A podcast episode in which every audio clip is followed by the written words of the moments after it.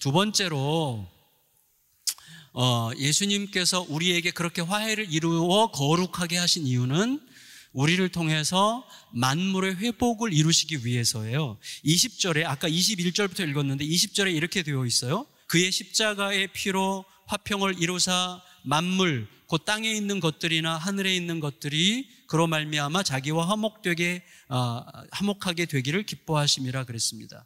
무슨 말이냐면 여러분 보세요.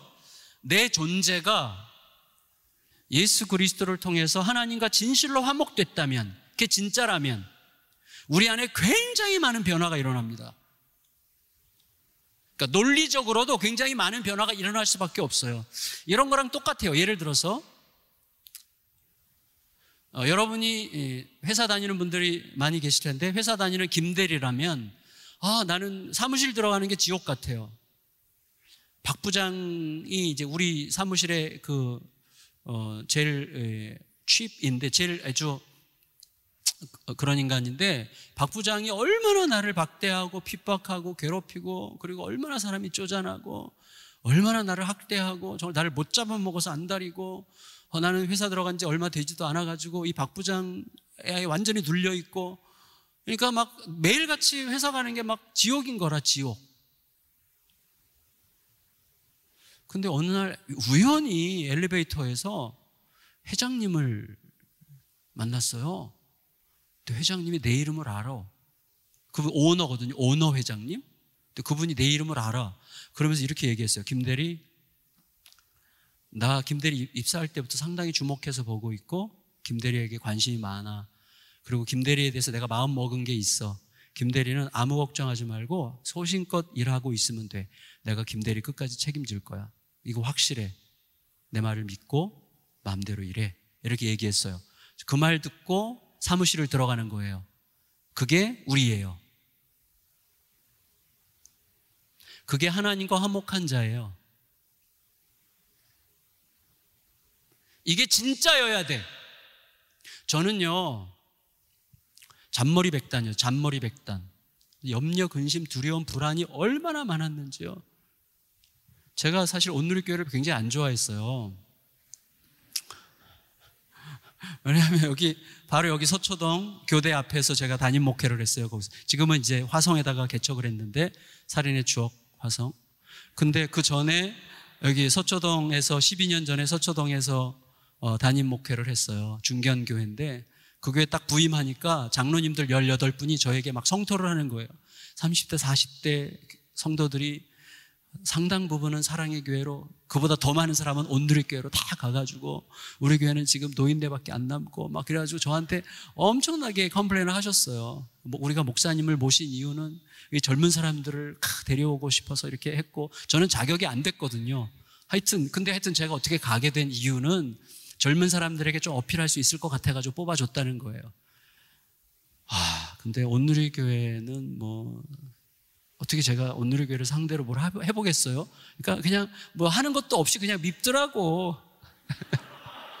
온누리 교회 존재 자체가 어, 저놈의 교회는 왜 세워져가지고 뭐 이런 식. 오늘 그 교회는 70년 됐는데 뭐 이런 이제 생각을 했죠. 근데 이제 나중에 온누리 교회 갔던 성도들이 많이 돌아왔어요. 돌아오면서 또 다른 사람들 데리고 오고 막 그래가지고 제가 온누리 교회 좀 우습게 보고 싶고 막 이렇게 했는데 농담이고요. 지금은 너무너무 제가 사랑해요, 이 교회를. 네, 진심으로. 그래서 저희 그, 제가 개척할 때 이쪽 서초동에 사는 성도님들이 한 5, 60명이 한 1, 2년에 걸쳐서 따라오셨거든요. 처음에는 세 분이 오셨는데, 한 6개월에서 1년 걸쳐서 한 5, 60명이 따라오셨는데, 그 중에 상당 분들이 어, 저희 이제 너무 머니까 한 몇 년 섬기다가 돌아갔는데 본교회로 안 돌아가고 일로 왔어. 제가 엄청 축복해 주고 보냈습니다. 진짜. 진심으로. 근데 중요한 건 뭐냐면, 자, 그러면 어떻게 되죠? 어, 엘리베이터 회장님, 엘리베이터에서 회장님 만난 다음에 사무실로 들어가는 김대리라면, 야, 나 회장님이 나 아셔. 회장님이 나에 대해서, 나에 대해서 계획이 있으셔. 여러분, 그게 우리 아니에요? 아니, 진짜야, 이게. 이게 진짜라고. 근데 우리의 세계는 박 부장이야. 박 부장이 완전히 우리를 지배하고 있어요. 거룩은 뭐예요? 하나님이 나의 삶의 실제가 되어서 그의 뜻이 나를 통해서 매일같이 표현되는 거죠. 근데 그의 뜻은 뭐예요? 우리에게 친히 오셔서 우리를 통해서 당신의 마음이 누군가에게로 펼쳐져서 그도 함께 나와 함께 있도록 하시기 위한 게 그분의 거룩이잖아요. 우리로 하여금 그래서 공동체적 전망을 갖도록 하는 게 거룩이란 말이죠. 그러니까 자 보세요. 예수님께서 오셔서 우리에게 우리의 죽음을 가져가시고 당신의 거룩을 우리에게 주신 굉장히 중요한 목적은 내 존재가 그렇게 해서 예수님 내 존재 자체가 뭘 해서가 아니라 내 존재 자체가 예수님을 향해서 점점 자라가면 만물의 회복이라는 거대한 주제가 우리를 통해서 자연스럽게 공식적으로 확장되는 것을 보는 거예요. 저는 제 자신에 대해서 자신감이 진짜 없었거든요. 너무 이렇게 잔머리가 많고 쪼잔하고 그래서 저는 이 잔머리 돌아가는 것을 어떻게 극복하고 싶어서 너무 계산적이고 막 뭔가를 촘촘하게 계획하지 않으면 못하고 하나님의 살아계심을 잘 안 믿더라고요. 제가 실제로 오늘날 그리스도인들의 진짜 문제는 하나님을 잘 안 믿는 거야. 신자가 아니야, 신자. 다른 거 믿어. 뭘 믿죠? 가상현실을 믿어요, 가상현실. 내, 내 염려와 근심과 불안과 두려움이 만든 가상현실을 믿어요, 더. 그리고 하나님의 실제는 어쩌면 하나님의 실제를 가상현실처럼 생각하는 것 같아. 하나님의 실제가 우리의 진짜 리얼리티예요. 이 땅이 우리에게 경험하게 해주는 마치 굉장한 힘과 에너지를 가지고 우리들을 통제하고 갖고 놀 수 있을 것 같은 엄청난 힘을 가진 것처럼 자기를 과시하면서 우리를 주무르는 어떤 권리가 있는 것처럼 우리를 억압하는 우리 염려와 근심과 두려움과 불안이 만든 그 생각의 프레임 이게 사실은 local narrative예요. 그걸 뚫고 날마다 그걸 뚫고 하나님의 meta narrative로 나가기 위해서 말씀을 펼치고 말씀 속에서 말씀하시는 하나님과 예수 그리스도의 사건이 진짜 나의 사건이라는 사실을 깨달을 때 우리들은 엘리베이터에서 회장님을 만나고 사무실로 들어가는 김대리가 되는 거예요. 그때 어떻게 돼요? 우리를 통해서 나도 모르게 내 안에서 여유와 관대함과 차분함이 일어나면서 인간론이 달라져요. 그때는 인간론이 사람을 다르게 보기 시작하는 거예요, 그때. 박 부장이 악마에서 불쌍한 인간이 되는 거예요. 그러면서 세상을 이긴 자로 사는 거죠. 보라, 세상을 이기었노라. 이긴 자로 사는 거예요, 그래서. 그렇게 되면 저절로 자연스럽게 예수 그리스도가 내 안에서 이룬 사건이 그의 사건이 되는 일이 계속해서 확장되어 가기 시작하는 것이죠. 아, 제가요, 음, 이걸 알게 됐어요. 여러분, 지금 청년들은, 대학 청년들은 이제 진로 이런 거에 관심이 많고 또 진로 이런 것 때문에 사투를 벌이고 엄청나게 애를 쓰잖아요. 제가 아까 차 타고 이렇게 오는데 청년들이 막 총총걸음으로 막 이렇게 오는, 야, 진짜, 진짜 대단한 공동체예요. 그 엄청난 존경심과 이게 막그 뭉클하더라고요. 다들 자기 스토리가 있잖아요. 한 사람 한 사람 전부 다 저는 그 스토리를 그 사람의 스토리를 어, 한 스토리와 함께 그 스토리를 통해서 그 사람을 볼 때 이 한 분 앞에 있는 이 자매님 거룩해요, 진짜. 이 자리에 있다는 것 자체가 위대해. 엄청나게 많은 이야기들을 간직하고 있는 존재들 아니에요, 한 분한 분이? 집에서 엄마 아빠 사이에 여러분이 자라오면서 어마어마하게 많은 수없이 많은 슬픔과 아픔들과 고통의 이야기들을 다 갖고 있는데 중요한 건 여기 있다는 거야, 여기 있다는 거. 그건 무슨 뜻이에요? 내가 여기 있다고 하는 나의 현존은 나를 여기 있게끔 하는 하나님의 모든 정밀한 인도하심에 의한 결과물이고 동시에 여기 내가 있다고 하는 것은 그 하나님이 나를 내 과거에 그렇게 정밀하게 인도하신 것 이상으로 내 앞날을 인도할 것이라는 약속을 담은 존재로 여기 있는 거잖아요. 그게 거룩이에요. 근데 여러분, 중요한 건 이거예요. 하나님의 소위 great narrative, 하나님의 meta narrative. 이 세상은 하나님의 세상이고 하나님이 통치자고 하나님께서 하나님의 뜻을 따라서 지금 끌고 가고 계시잖아요. 우리 눈에 어떤 것이 나에게 너무나 현실적으로 작동하든지 간에 진짜 리얼리티는 그거란 말이에요. 그 리얼리티가 진짜로 작동하면 중요한 것은 하나밖에 없어요. 하나밖에. 뭐죠? 하나님은 사랑이시라. 사랑의 관계를 형성하며 사는 거예요. 그래서 제가 알았어요. 이제 은퇴 10년을 앞두고 제가 마음으로 결심한 건 하나예요. 내 인생은 딱 세 가지 단어만 남았어요. 사람, 사랑, 복음이에요. 하나님은요, 사람을 사랑하여 이 땅에 오셨죠. 사람. 사람을 귀히 여겨야 되는 거예요. 사람이 너무 소중해. 모든 사람이 너무나 존귀하고 아름다워. 그리고 특히 이런 자리에 이렇게 앉아 있는 청년 여러분, 너무 존경합니다. 너무 아름다워요. 여러분 뒤에 어떤 스토리가 있을지 정말 듣고 싶어요. 그리고 어떤 스토리든지 간에 그걸 이겨내고 그 모든 스토리를 간직한 채 이 자리에 있다는 것 자체가 너무나 소중해요. 그와 함께 그리스도의 사랑을 전하고 싶은데 그 사랑은 내 사랑이면 안 되기 때문에 복음의 사랑을 전하고 싶어서 저는 마지막 이 세 단어만 남기는 나의 말년이 되기를 기도하면서 가고 있어요. 사람, 사랑, 복음. 세 가지예요. 그러니까 예수 중심적으로 갈 수밖에 없는데 제가 이걸 알게 됐어요. 뭐냐면 저, 저의 개, 개인적인 경험인데 몇 년 전이에요. 저희 동네가 좀 시골에 있어요. 저희 교회는 아주 허허벌판에 딱 교회가 있고 저희가 저 학교를 하거든요. 학교.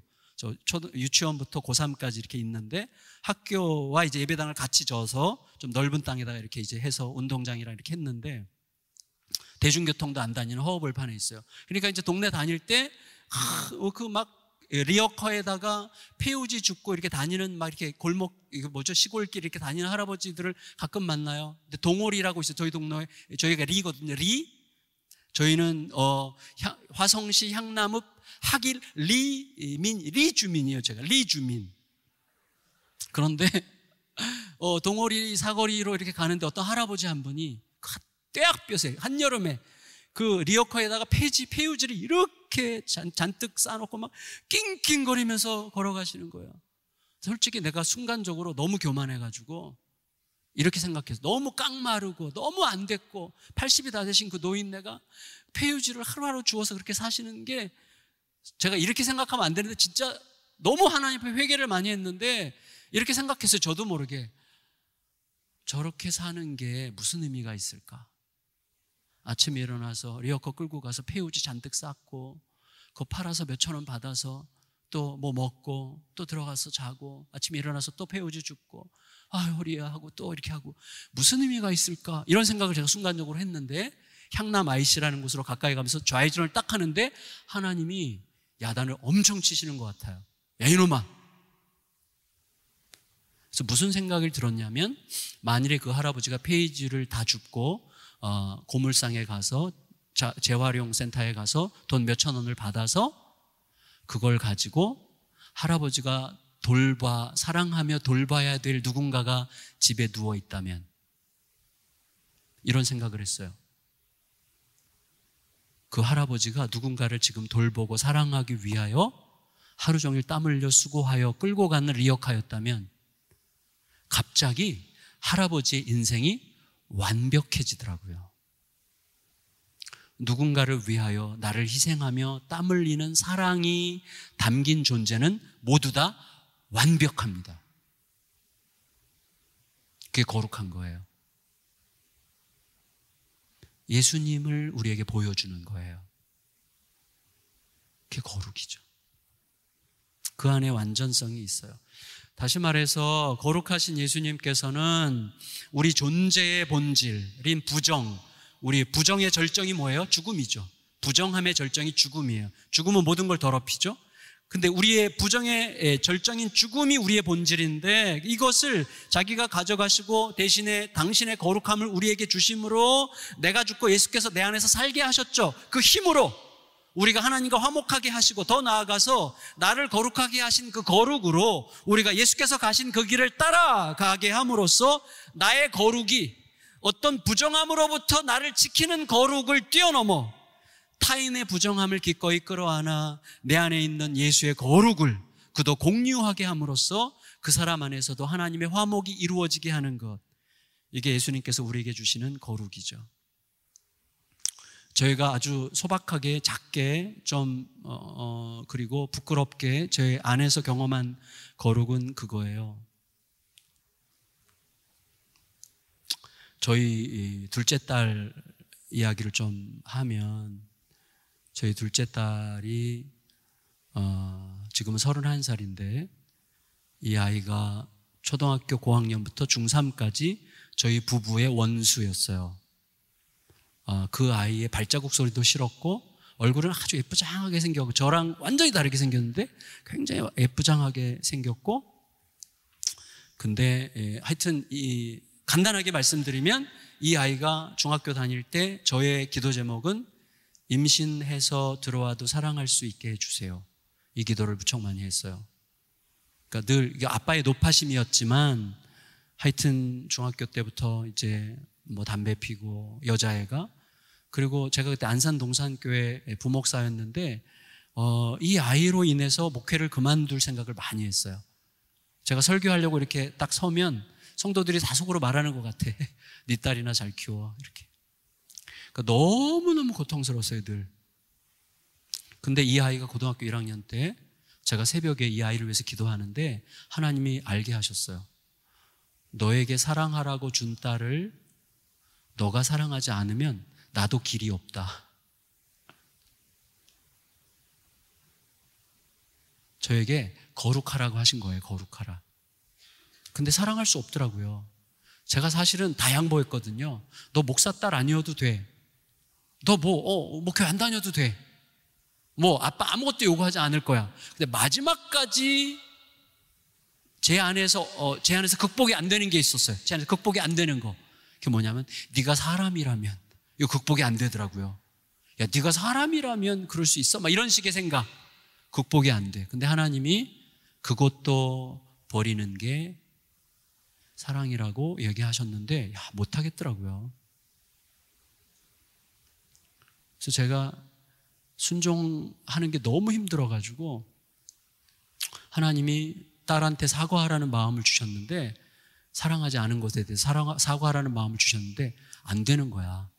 그런데 제가 이제 머리가 너무 빨리 돌아가니까 그날을 넘기면 사랑하지 않아도 되는 이유를 충분히 생각해낼 수 있기 때문에 빨리빨리 순종해야만 된다는 생각을 다행히 주셨어요. 집에 가자마자 딸 방에 들어가서 무릎을 꿇고 사과했어요. 미안해. 아빠가 널 사랑하지 않은 게 분명한 것 같고 하나님께서 그렇게 말하라고 하셨는데 너도 알지? 알지. 그랬어요. 정말 미안해. 근데 얘가 내가 사과를 이제 진지하게 막 사랑하지 못한 것을 막 사과를 하는데 딴청을 부리고 막 딴짓하고 있더라고요. 정말 자존심 상하더라고요. 아빠가 무릎 꿇고 사과하는데 딴짓하는 딸을 보니까 너무 자존심 상해가지고 사과하다가 취소할 뻔했어. 근데 끝까지 끝까지 이제 참고 미안하다 그러고 이제 갔어요. 걔가 이제 기숙학교를 다녔는데 마침 학교를 갔는데요. 제가 기적이 일어났어요. 기적이. 사과를 했잖아요. 억지로 순종한 거. 억지로. 진짜 억지로. 사랑한다고 말할 때, 사랑하지 못해서 미안해, 사랑해라고 말할 때, 닭살이 엄청 돋았는데, 저희 딸도 못 들어주겠다고. 그 딸도 못 들어주겠다는 표정이더라고요. 근데 그렇게 자존심 상했는데, 월요 그날이 토요일이었는데, 월요일 날 얘가 학교를 갔는데요. 너무 보고 싶은 거예요. 기적이야. 그게 기적이에요. 그러니까 하나님께 순종을 했더니 얘가 보고 싶어졌어. 그래가지고 얘가 중3 때 저랑 싸울 때 저를 그냥 한마디로 저를 뭉개더라고요. 아빠, 나, 아빠랑 더 이상 얘기하고 싶지 않아. 내가 세상에서 제일 싫어하는 사람이랑 별로 얘기 안 하고 싶어. 아빠 몰랐어? 내가 세상에서 제일 싫어하는 거? 오, 그때 제가 제 아내 앞에서 울었거든요. 너무 속상해가지고. 그리고 나서 사랑한다고 고백하고 그때부터는 사랑해. 너가 아빠 딸이어서 너무 행복해. 이 닭살 오르는 이 자존심을 죽여야만 할 수 있는 말을 그애 만날 때마다 했거든요. 처음에도 얘도 정말 그만 그런 말 좀 그만하라고 너무 싫 가증하다고 위선적이라고 뭐 이런 얘기를 많이 했는데 저도 맞아 그래도 자꾸 하라고 하셔 막 자꾸 저렇게 했는데 한 1, 2년 지나니까 익숙해지더라고요. 1, 2년 지나니까 고3 때 애가 저한테 문자를 보냈어요. 아빠 세상에서 가장 사랑하고 존경하는 한 사람을 꼽으라면 아빠야. 제가 그 문자를 정말 완전히 대성통곡을 하고 읽었거든요. 그리고 얘가 고등학교 때 진짜 공부를 안 했어요.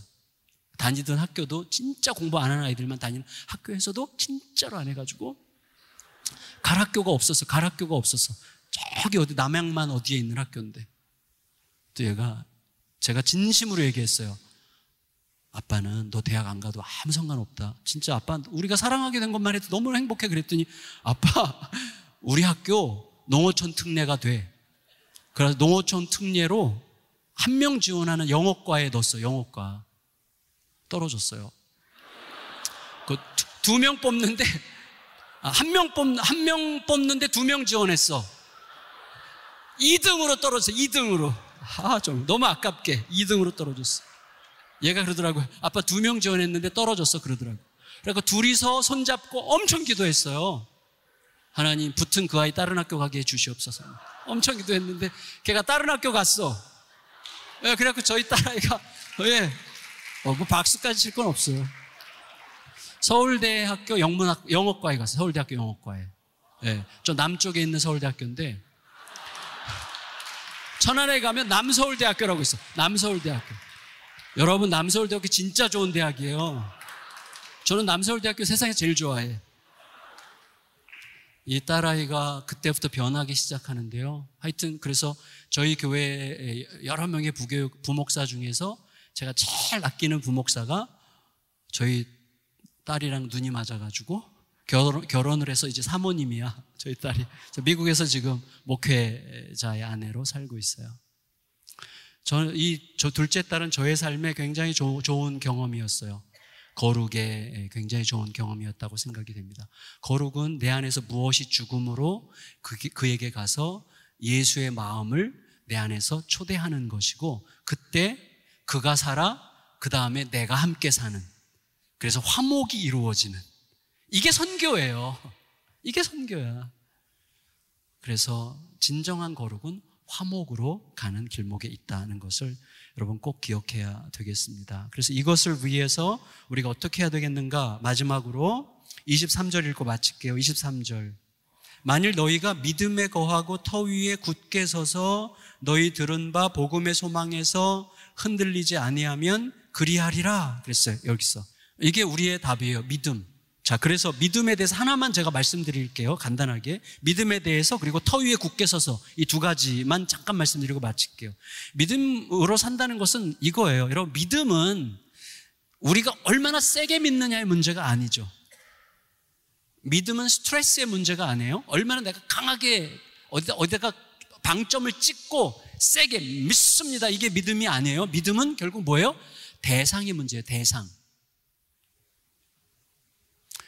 그러니까 믿음은 대상을 알아가는 만큼 생기는 거예요. 그래서 예수님을 알아가는 게 믿음이야. 그러니까 예수님이 누군지 알면 안 믿을 수가 없어. 예수님이 누군지 알면 사랑할 수밖에 없어. 예수님 믿어라, 사랑해라 이렇게 말할 필요가 없어요. 예수님을 알면 돼. 예수님 알아가는 게 중요해요. 여러분 그런데 예수님을 알아가는 게 우리의 삶의 전부의 이야기예요.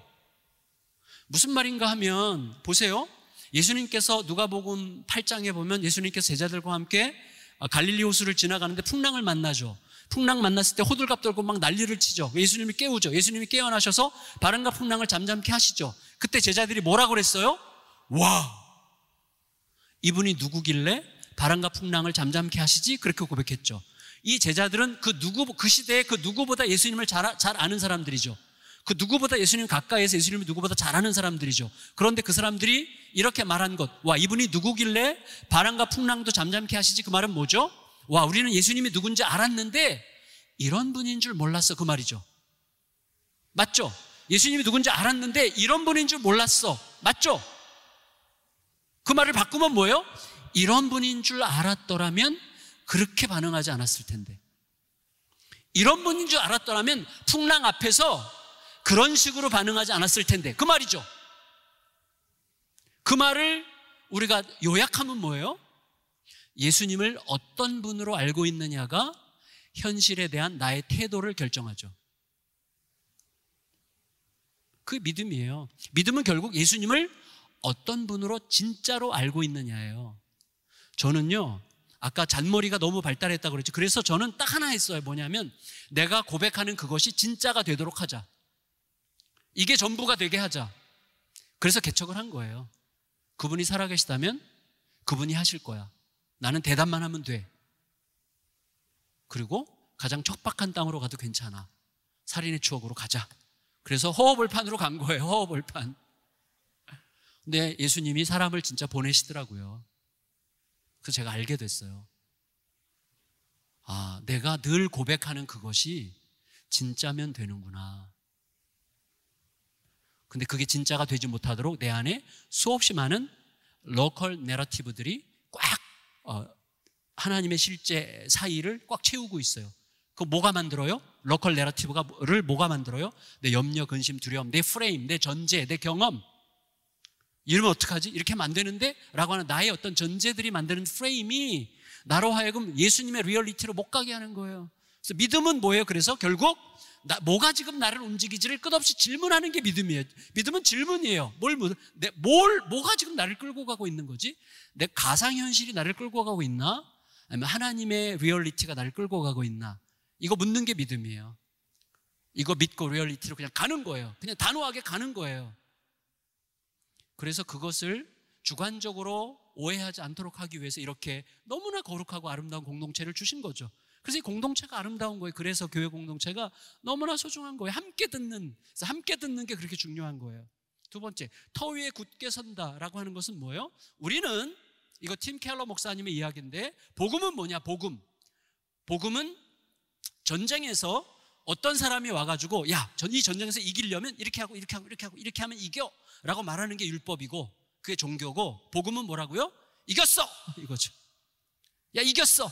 그럼 여러분, 전쟁에서 승리, 아직 승리하지 한 줄 모르고, 모르는 채 이기기 위해서 안 죽으려고 막 아둥바둥 사는 군인과 이미 이겼다는 사실을 알았기 때문에 이제는 이미 승리하신 사령관에게 가서 이제 그러면 어떻게 하면 되죠? 라고 묻는 군인과 완전히 다른 삶을 사는 거예요. 이게 우리의 리얼리티예요. 우리가 여기 있는 이유야. 그러면 하나님의 거룩이 우리 안에 들어와 누군가에게 흘러가서 화목의 선교적 삶을 살게 하는 거예요. 저절로. 우리의 삶을 그렇게 이끌어 가시는 주님을 기대하고 너무나 정말 기대가 되는 우리 오늘의 대학 청년부 여러분들의 삶 속에 이 하나님의 현실이 날마다 우리의 실제가 되어가는 여정을 잘 밟아가시면서 우리 존재 하나하나가 하나님의 현실로 드러나는 복된 삶을 살아가시기를 예수님의 이름으로 축원합니다.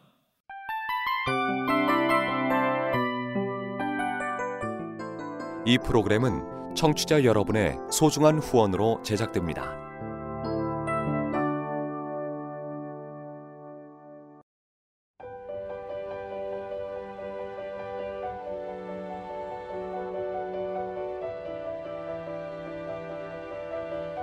세상에는 수많은 교회들이 있지만 더 깊이 있는 말씀 강해를 찾기 위해 크기로만 교회를 선정하지 않습니다.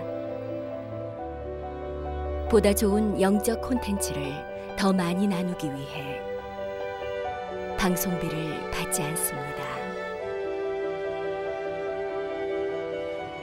1년 365일 복음만 전하고 싶어서 우리는 광고를 하지 않습니다. 온누리의 복음을 땅끝까지 CGN TV와 함께 땅끝 성교사가 되주세요